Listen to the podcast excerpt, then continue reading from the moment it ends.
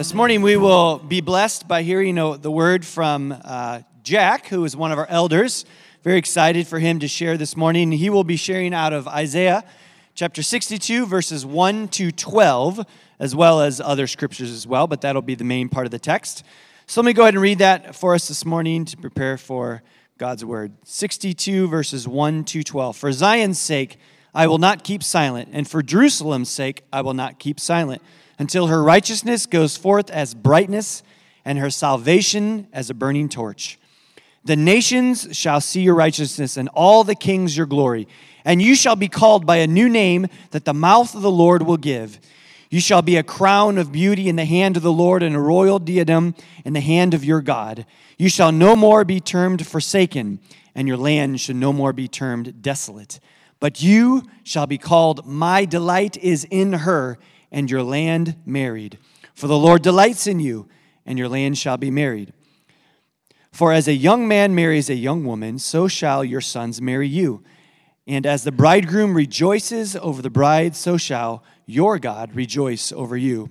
On your walls, O Jerusalem, I have set a watchman all the day and all the night. They shall never be silent. You who put forth in remembrance, take no rest and give him no rest until he establishes Jerusalem and makes it a praise in the earth. The Lord has sworn by his right hand and by his mighty arm, I will not again give your grain to be food for your enemies, and foreigners shall not drink your wine for which you have labored. But those who garner it shall eat it and praise the Lord, and those who gather it shall drink it in the courts of my sanctuary. Go through, go through the gates, prepare the way for the people. Build up, build up the highway. Clear it of stones. Lift up a signal over the peoples. Behold, the Lord has proclaimed to the end of the earth. Say to the daughter of Zion, Behold, your salvation comes. Behold, his reward is with you, and he shall recompense before him, and his recompense before him. And they shall be called the holy people, the redeemed of the Lord, and you shall be called sought out, a city not forsaken. God's word.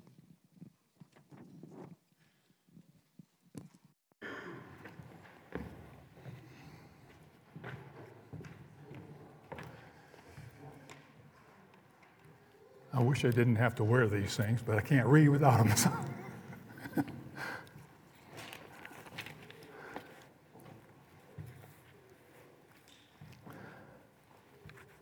I would like us to just, uh, before I begin, I've prayed a, a simple little prayer for 20 some years now. Every time I look into the Word, every time I do, do anything, just reading, because I always want the Lord to speak to my heart and do something in my life. And so I'm, I'm going to pray this prayer, and I just, just hear what I'm, what I'm praying, and, it's, and uh, let it be your prayer. Dear Jesus, please speak to my heart and change my life. In your precious name, Jesus, I pray. Amen.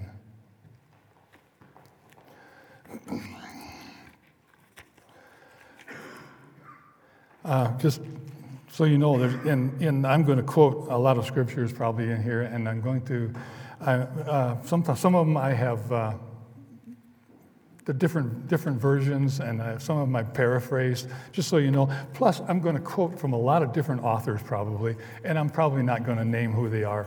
Uh, just, so I'm, just so you know that some of these words are not my words, but they have become my words because they've become such a part of me that, that I, I live by them. But um, this passage of Scripture in Isaiah, I want to look back to some other parts of, of Isaiah here, back to ch- uh, chapter 41. Because you see here in 62, it's quite a it's quite a exciting uh, passage where God is coming and saying, "I will not keep silent. I dare not keep silent. I'm going to go after you, Israel, until you are restored, until until your glory just shines forth to other nations." But there's a reason He's doing that. And the reason is because Israel is not faithful. Israel is very unfaithful. They've gone after other gods. They've decided to, to go their own way and ignore the Lord's commandments. In fact, in times they've said, Why are you doing this, God? Because We, we serve you, but God's problem with that was that they were also serving other gods. And God required them to serve Him and Him only. Other gods, there are no other gods, but they made them to be other gods. So in Isaiah 41, he says this about Israel Behold, all of them are false. Their workers are worthless. Their molten images are wind and emptiness. This was Israel without trust and faith in God, wind and emptiness. You know, that's exactly what we end up being like when we don't have faith and trust in God. We're nothing but wind and emptiness because He's the only one that can fill us.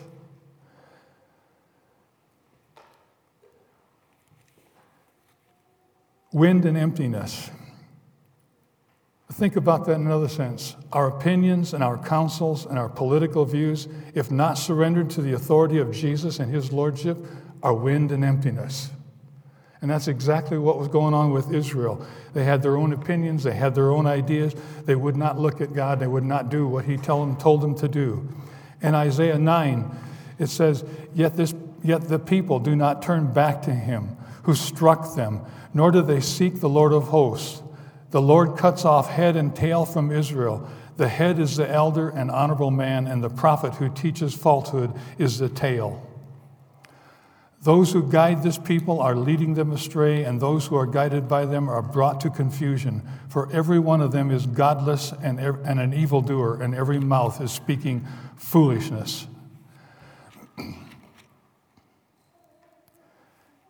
just going to continue to read. It says, For wickedness burns like a fire by the fury of the Lord of hosts, the land is burned up, and the people are like fuel for the fire. Woe to those who enact evil statutes, and to those who constantly record unjust decisions, so as to, to, deprive the needy of justice and rob the poor of my people of their rights. Now, what will you do in the day of punishment and in the devastation which will come from afar?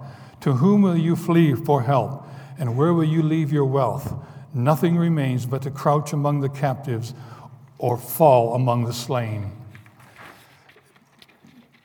This is a pretty, pretty uh, almost depressing picture when you read that of, the, of uh, God's warning of Israel because of their failure to obey Him and follow after Him. But we here need to find now at this point what's really in the heart of God. I mean, you see this, you hear this, his judgments that he's bringing against them, his statements of, of what's happening to them. But inside of God's heart, something also is happening. He sees their unjust ways, he sees their wickedness, and he condemns them. And he says, I'm, I'm going to give you up. I'm going to let you go. I'm going to bring you into captivity. But in Hosea 11:8, he says this How can I give you up, O Ephraim? How can I surrender you, O Israel? How can I make you like Admah? How can I treat you like Zeboim? My heart is turned over within me, and all my passions, compassions are kindled.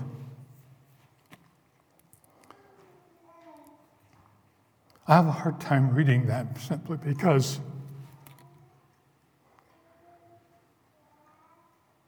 previous to this year, God should have been saying what he said to Israel with me.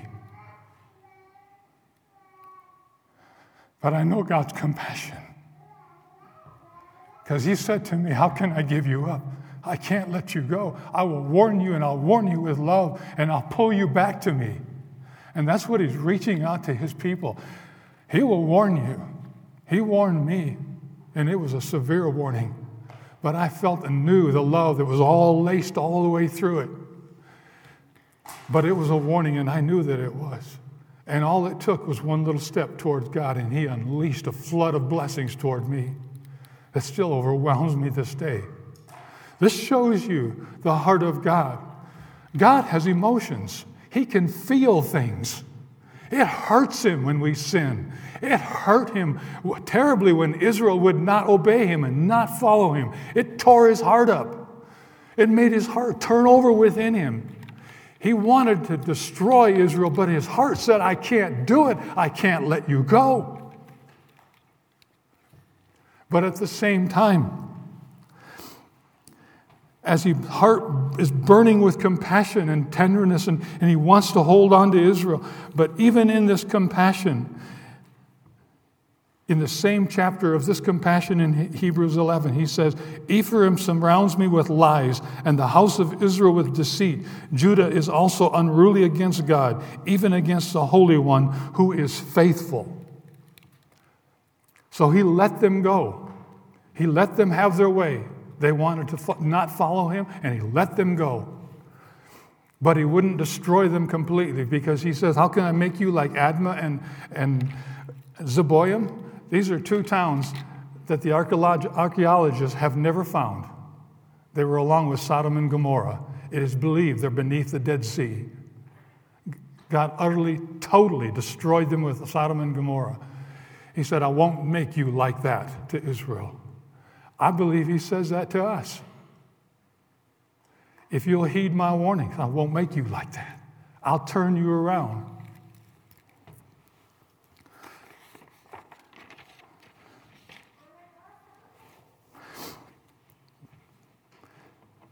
But now I want you to look back here at, at this, at this uh, passage that we just was just read from Isaiah. For Zion's sake, I will not keep silent, and for Jerusalem's sake, I will not keep quiet. One translation says, I dare not keep silent. And why? Because what I just read. God looks at Israel and says, I love you too much. You're going to be punished, but I can't let you go. I'll bring you back. He said, I, I can't keep silent. I will go after you. I can't keep silent until your righteousness goes forth like a burning and her salvation like a torch that is burning. God is always speaking. My question do we have the ears to hear what he's saying? He's always speaking, he's never silent. We think he's silent because we don't put ourselves in a place where he can hear us. We're so busy with life. We're so busy running around doing things, doing this and doing that. And I'm not saying that there's things that don't need to be done, there's things that need to be done. But what about taking some time and making sure we take the time to hear what he has to say? You know, there's passages of scripture that said he sent his word and healed them. And if he sends a word to you and you can't hear it, how is it going to heal you? And I'm not talking about necessarily a physical healing, but what if you've got a mental anguish? Something is going on, something you do not know to know, and he's declaring it, and he's declaring it, but you're not in a place to hear it. He wants us to hear him. He cries out for us to have ears to hear what he is saying to us, but we don't take the time. Are the things that we're involved with that take, that take us away from time with Him, are they that important? Are they worth that much? Do we get ourselves so involved in this life, so wrapped up in things that in things and so many things that we think are so important when in reality they are not important, that we they t- consume our times and we can't hear him? We can't read his word, we can't be with him. I'm 72 years old. I've collected a lot of stuff in my life. In fact, I've looked at the old farmhouse that I have. It's quite a big house. It's got five bedrooms in it. And I look at that house, I realize my parents lived there. And I look at that place, I'm living there by myself, and it's full. And I'm saying, how in the world did I do this? All this stuff. And now I wish it was all gone. It's a waste of my time. It really is. Because someone has become so much more important to me than any of that stuff. Jesus means more to me than I could ever tell you. He has rescued me. He brought me out of darkness into his marvelous light. He brought me out of the dominion of the evil one, out of the dominion of darkness, into the kingdom of the Father's beloved Son. Thank you, Jesus, for doing that Because that dominion and that authority that Satan had was like a chain wrapped around me, binding me up, enslaving me. But Jesus came in a moment when I said yes to him and shattered it and broke it and brought me deliverance like I have never experienced before in my life. I could talk a lot about that, but I dare not. It would take up all the time. And I'm nothing special. He just went after me, and He wants to go after every one of you too. If you've got ears to hear what He's saying, He loves you with a, with a love that, that is just like this. This He says to Israel, "I will not keep silent." And God is saying that to every one of us through the blood of Jesus. I'll not keep silent until I get a hold of you, until I've got your attention. He is life, not the things that we possess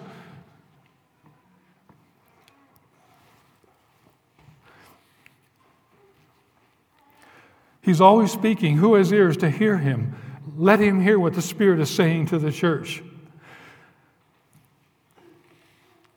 God says, one of his words, be still and know that I am God.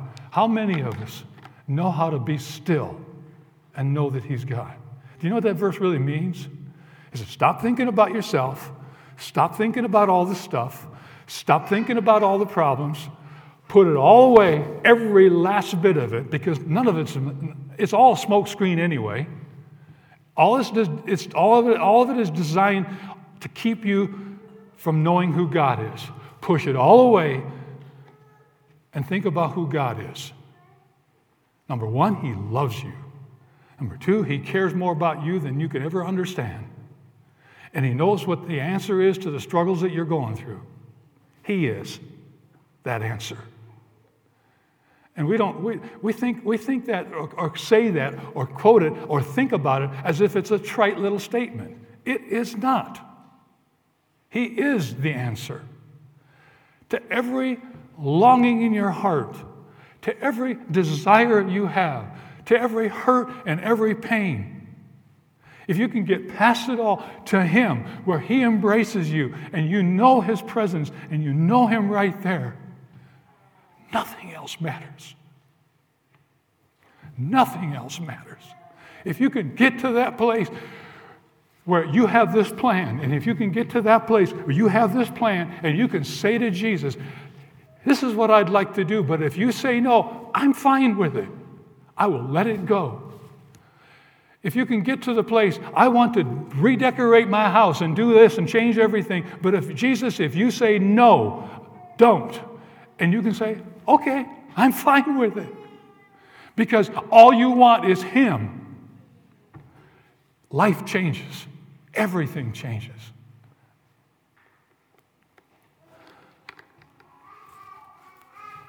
He says, until her righteousness goes forth like brightness. One of the references to this brightness is the brightness of dawn.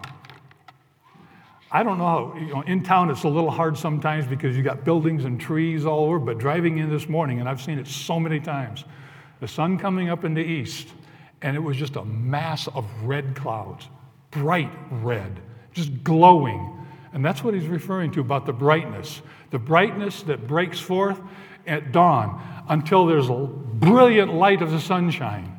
That's the brightness he's talking about. That's what he's saying to us. We live in darkness so much of the time because we don't know what, what to do next. We don't know what this decision should be or what this one should be. We don't know how to, how to answer a question that somebody comes to us or how to deal with our children or how to deal, deal with this. But Jesus is, but God is saying that I can come to you in that kind of brightness that just brings light upon everything. And He is that light, and He is that brightness. Then He talks about like a torch that is burning.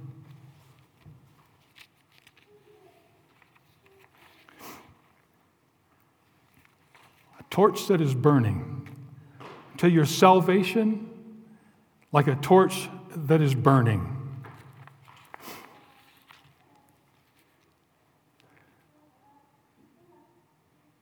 If I wish, I wish I could read this in Hebrew.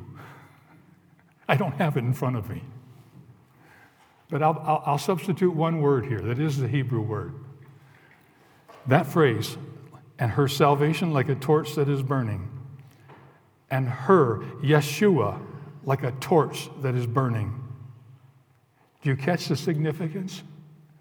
Yeshua is the Hebrew name for Jesus, and it means salvation, the one who saves.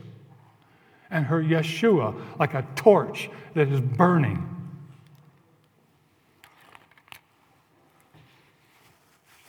Yes, Jesus comes to us like a burning torch, with his heart burning for us.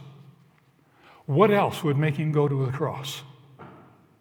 What else would make him cry out in Gethsemane, If this cup can pass from me, let it be done, Lord, Father. But nevertheless, not my will, but your will. Jesus is simply saying, I'll go. I'll go to that cross. A few, week, a few, a little bit earlier than this, Jesus made this statement: "My soul has become terrified." What terrified Jesus' soul? The simple fact that he knew what was ahead of him, that at some point the Father was going to turn his face away from Jesus. Jesus had never, in all eternity, experienced separation from the Father, ever. And that thought that it was going to happen on the cross terrified him more than anything else in the world, more than, anything, more than nails through his hands more than a spear in his side, more than thorns on his hide. What terrified him was being away from the presence of his Father. And I'm going to tell you right here from my heart what scares me more right now is that I will not sense the presence of the Lord with me. That has happened. Since, since early May, I have been able to sense His presence with me. And the thought of Him not being with me is horrifying because His life, He's become everything to me.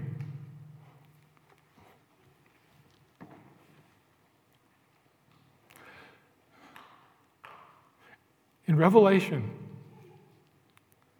there is this verse I would that you were cold or hot. But because you are lukewarm, I will spit you out of my mouth. Now, this is a hard statement, but I take it literally. And I think it's something that we need to consider and look at.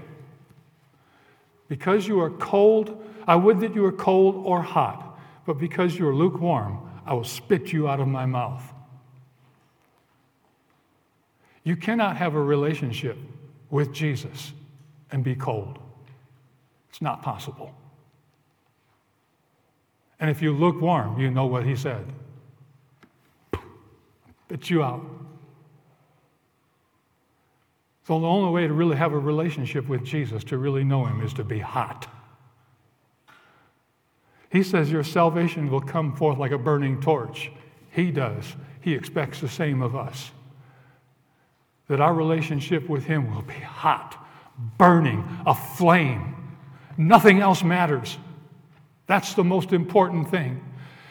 Because here's the reality what can you take with you to heaven?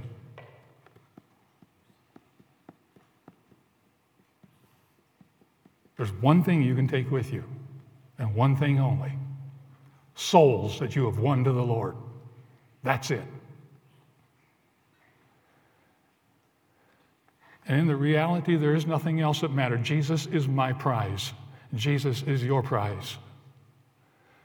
It's not coming up here preaching. That's not my prize. It's not winning souls. That's not my prize. As important as that is, it's not the prize. Service, it's not the prize. Gaining a better car or a better house or a, or a better whatever, it's not the prize. Jesus is the prize. It's so he's the one you go after. He's the one you go after. Everything you do for the Lord comes out of that. If Jesus was not my prize, it would be horrible for me to be standing up here preaching the word. Here's a statement that I think that has really gripped my heart. It is slander against God to do service for him when you don't know him. How can you speak for him when you do not know him?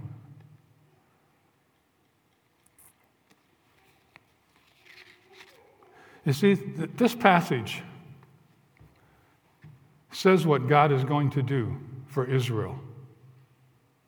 He's not going to keep silent.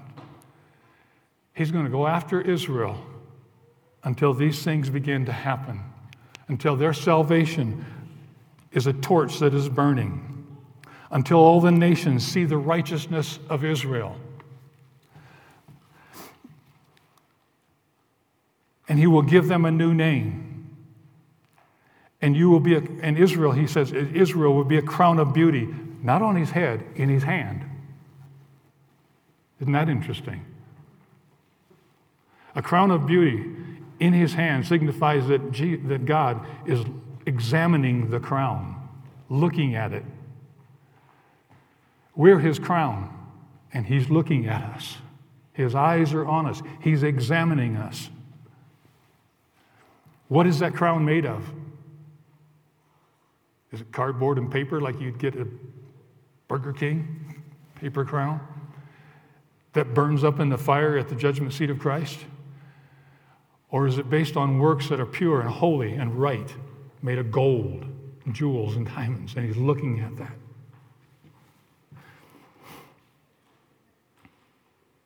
And then he says of Israel, You will no longer be called forsaken. You will no longer be desolate. For the Lord delights in you.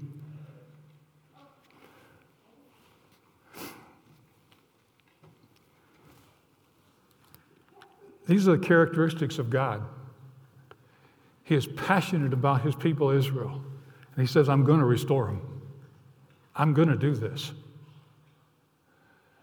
He is just as passionate about his church. And if his church is not where it's supposed to be, he's coming after us. And you can't get away from his Holy Spirit. David said, Where, where will I go? If I ascend to the highest heights, you're there. If I go to the lowest pits, you're there. If I hide myself in darkness, darkness is as light to you. Where can I go that you are not? The Holy Spirit is coming after you. He's coming after every one of us. He came after me. I'm just glad I heard his voice.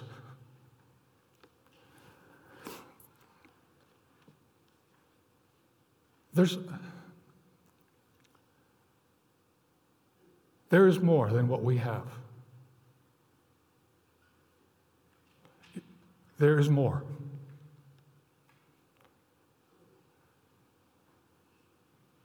We know the theological terms like his omnipresence. God is everywhere. Like David was just, like I just described David about where can he go that he can get away from him? Couldn't. But we know about his omnipresence. He's everywhere. Have you experienced his manifest presence? Where he's right here with you and you just know it? Don't ask me intellectually how you know it. I can't tell you. But something in your heart just, you're here. And you just, you almost cringe. The purity of who he is, he's right there. That is real. He wants to manifest His presence right with you.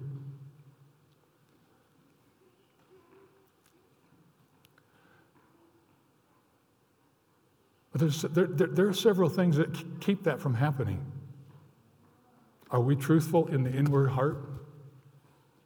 Is there purity in the inward heart? We can say, well, Jesus' blood cleanses me and takes away all my sin and makes me holy. That's true. But do you live holy? Do you keep your thoughts under control? Do you turn away from things immediately that you should not see? Do you stop your ears about hearing things that you ought not to hear? Do things bother you inwardly? Or do you just, they don't matter? What about the things we watch on television, the movies we look at? Are the things in those movies that really? Here's the question Would Jesus walk with you and do the things that we do, or watch, or listen to?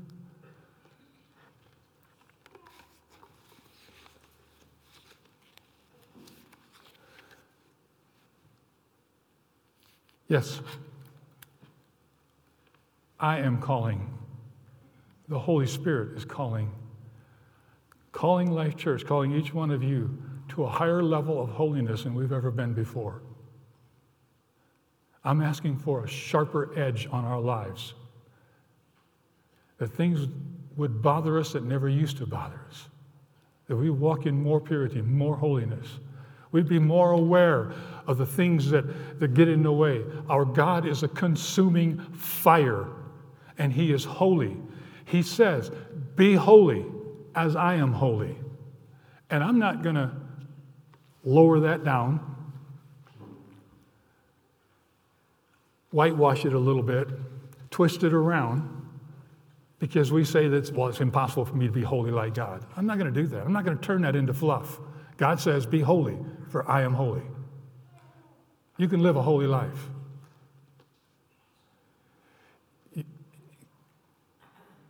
I'm not, I'm not saying that you, you might not, that you, that you won't sin. But my statement is when you do sin, how quick do you get it right?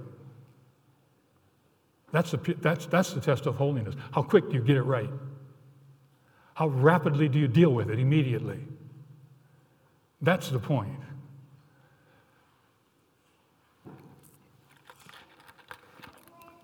In Isaiah 66.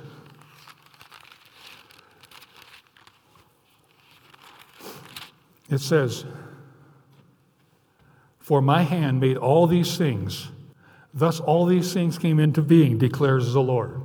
Here's the Creator God who spoke into existence out of nothing, everything that is, just His word, and it came into being. And then He says this But to this one I will look to him who is humble and contrite of spirit and who trembles at my word. I fear that we have taken this book and not believed what it said. We've let culture dictate what it's supposed to be rather than taking it at face value and believing it. Because this is what this is the standard that the Lord holds over us. This is His revelation. This book is not ink on a page, it is God breathed. He breathed this word right out. If we look at this book as ink on a page, it'll kill us. But if we are filled with His Holy Spirit and His breath is moving through us, this book comes alive and it pierces our hearts where we fail to, to walk in it. And if we walk in it and, and, and we allow that piercing, and then we change our lives according to what it says, we begin to be more, you can be more and more holy. You're accepted with God, yes, because of the blood of Jesus, but you can live. You can change your life. You can work out your salvation with fear and trembling. That's what the scripture is saying. That, when we, when we begin to do that, his presence starts to invade in this place like you've never seen before, like you've not under, under, can't even really understand. And he begins to, to do things in our hearts and lives and make things so more important, so much more important than, than the, the beggarly elements of this world. Yeah, I, am, I am calling, and I believe the Holy Spirit is calling, just like Jesus said to John, the Revelator in Revelation come up here, come up here to a higher level, and I'll show you things that you've never seen before. I'll show you things. In Psalms 25, you could, you read the, you could read the whole chapter, but it says, Those who follow after the Lord, who do his work, he begins to reveal his secrets to them. I want to know his secrets. I want to feel his heart beating in my heart. I want to know him. See, that's why in Isaiah 62 it shows the characteristics of God. But these same characteristics is that he's coming after the church. He's not going to be silent. He's going to continue to work. He's going to continue to shoot the arrows of His word. He can continue to do the things until our righteousness shines forth like a burning torch, until the brightness of His presence comes into this place like it's never done before. He wants to do that in each one of our hearts to change and transform us.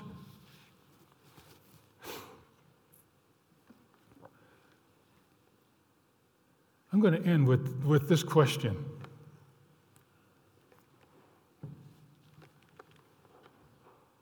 Do you know him? Or do you just know about him?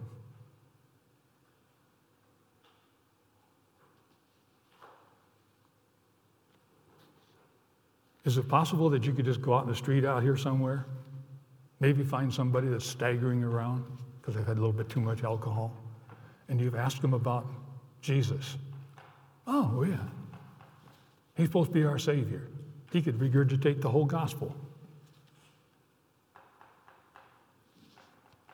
Do you know him or do you just know about him? When I say know him, do, are you intimate with him? Do you know who he is? Do you have a relationship with him? Can you talk to him and listen and hear his voice talk to you? If you just know about him, maybe you need to change that. Because I think most people in America know about him but I don't think they know him.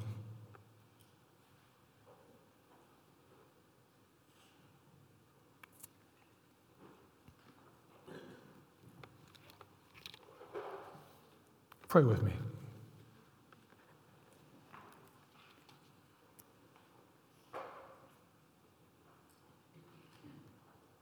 Father, you love us with a love that's incredible that I can't even hardly put into words. You care for us intensely. Just like you said here to the Israel in Isaiah 62 I will not keep silent. I dare not keep silent. Why do you dare not keep silent, God? It's because you love us so much. You care so much for us. And you want us to come up to you. You want us to know you, to know you intimately. You're not a God that's far, far away. You want to be intimately involved in our lives, speaking to our hearts, changing us and transforming us. Jesus, we're supposed to be your bride. How can a bride not be excited about her bridegroom? How can a bride not even think about you in a whole day's time. It's not possible. Jesus, draw us closer to you. Let the flame of your Holy Spirit burn in our hearts. Make us alive in you. Jesus, help us to understand what it truly means to be crucified with you and to live your life and to allow your life to live through us. This is what you really meant, Jesus, when you said, I've come that you might have life and have it more abundantly. Lord, help us to get the world out of us, to get our roots out of the world and our roots deep into who you are. For you are life. Change us, Jesus. Continue to speak to our hearts and transform our lives till we look like you. So that this world can look at the church and say, there's something going on there. They're different than we are. Let's go find out. Help us not to be like the world, but like you, Jesus. Spirit of the living God, don't be silent. Keep speaking to us even though we have stubborn ears. Open our ears up, speak to us, and change our lives. Go after us and go after us and go after us until we yield our hearts and our lives to you completely, that you can do whatever you want to do, that your will would be done in our lives, and we can praise you with a higher praise than we've ever done before. You are worthy, Jesus. You're worthy of all of our lives, surrendered to you completely. Glory and honor belong to you. In Jesus' name.